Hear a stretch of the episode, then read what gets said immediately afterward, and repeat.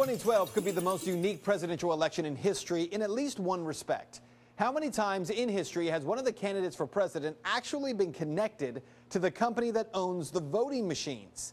Here's the backstory.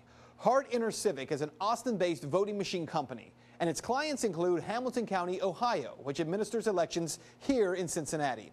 In fact, Hamilton County is only one of two counties in the entire state that use Hart InterCivic. The other is Williams County. It's in the northwestern part of the state, a very small county. Hamilton County, though, is very important. Hamilton County, which went to Obama in 2008 and Bush in 2004, is believed that it could be the one that decides the winner of Ohio.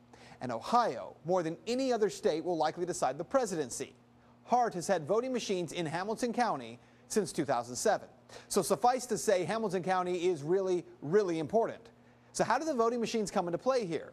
The Ohio website Free Press has reported a key investor in Hart is HIG Capital. Seven HIG Capital directors are former employees of Bain & Co., the same Bain & Company where Mitt Romney was CEO before leaving in 1984 to found Bain Capital. So definitely some connections there. But according to Salon.com, HIG Capital has gone even further, contributing $338,000 to the Romney campaign this year. More importantly, they announced their investment in Hart, the voting machine company, a month after Romney formally entered the presidential race.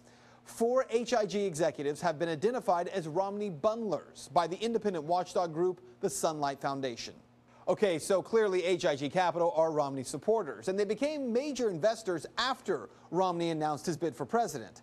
But even if they wanted to, could Hart InterCivic actually tamper with the voting results?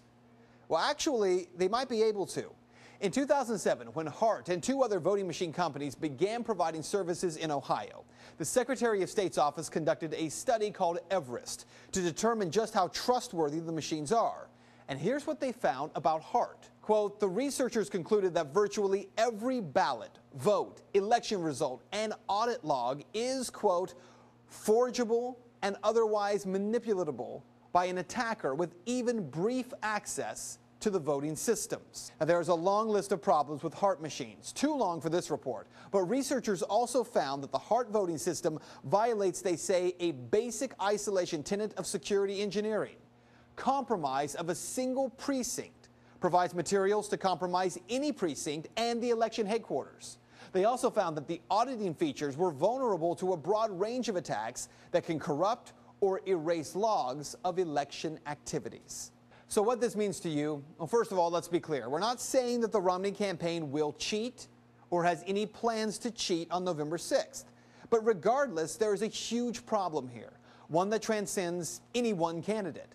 And the answer to that problem is transparency, a written record of every vote cast, a hard copy record, one that can't be changed by hackers or by software companies, one that can be verified and then recounted easily and clearly after the election.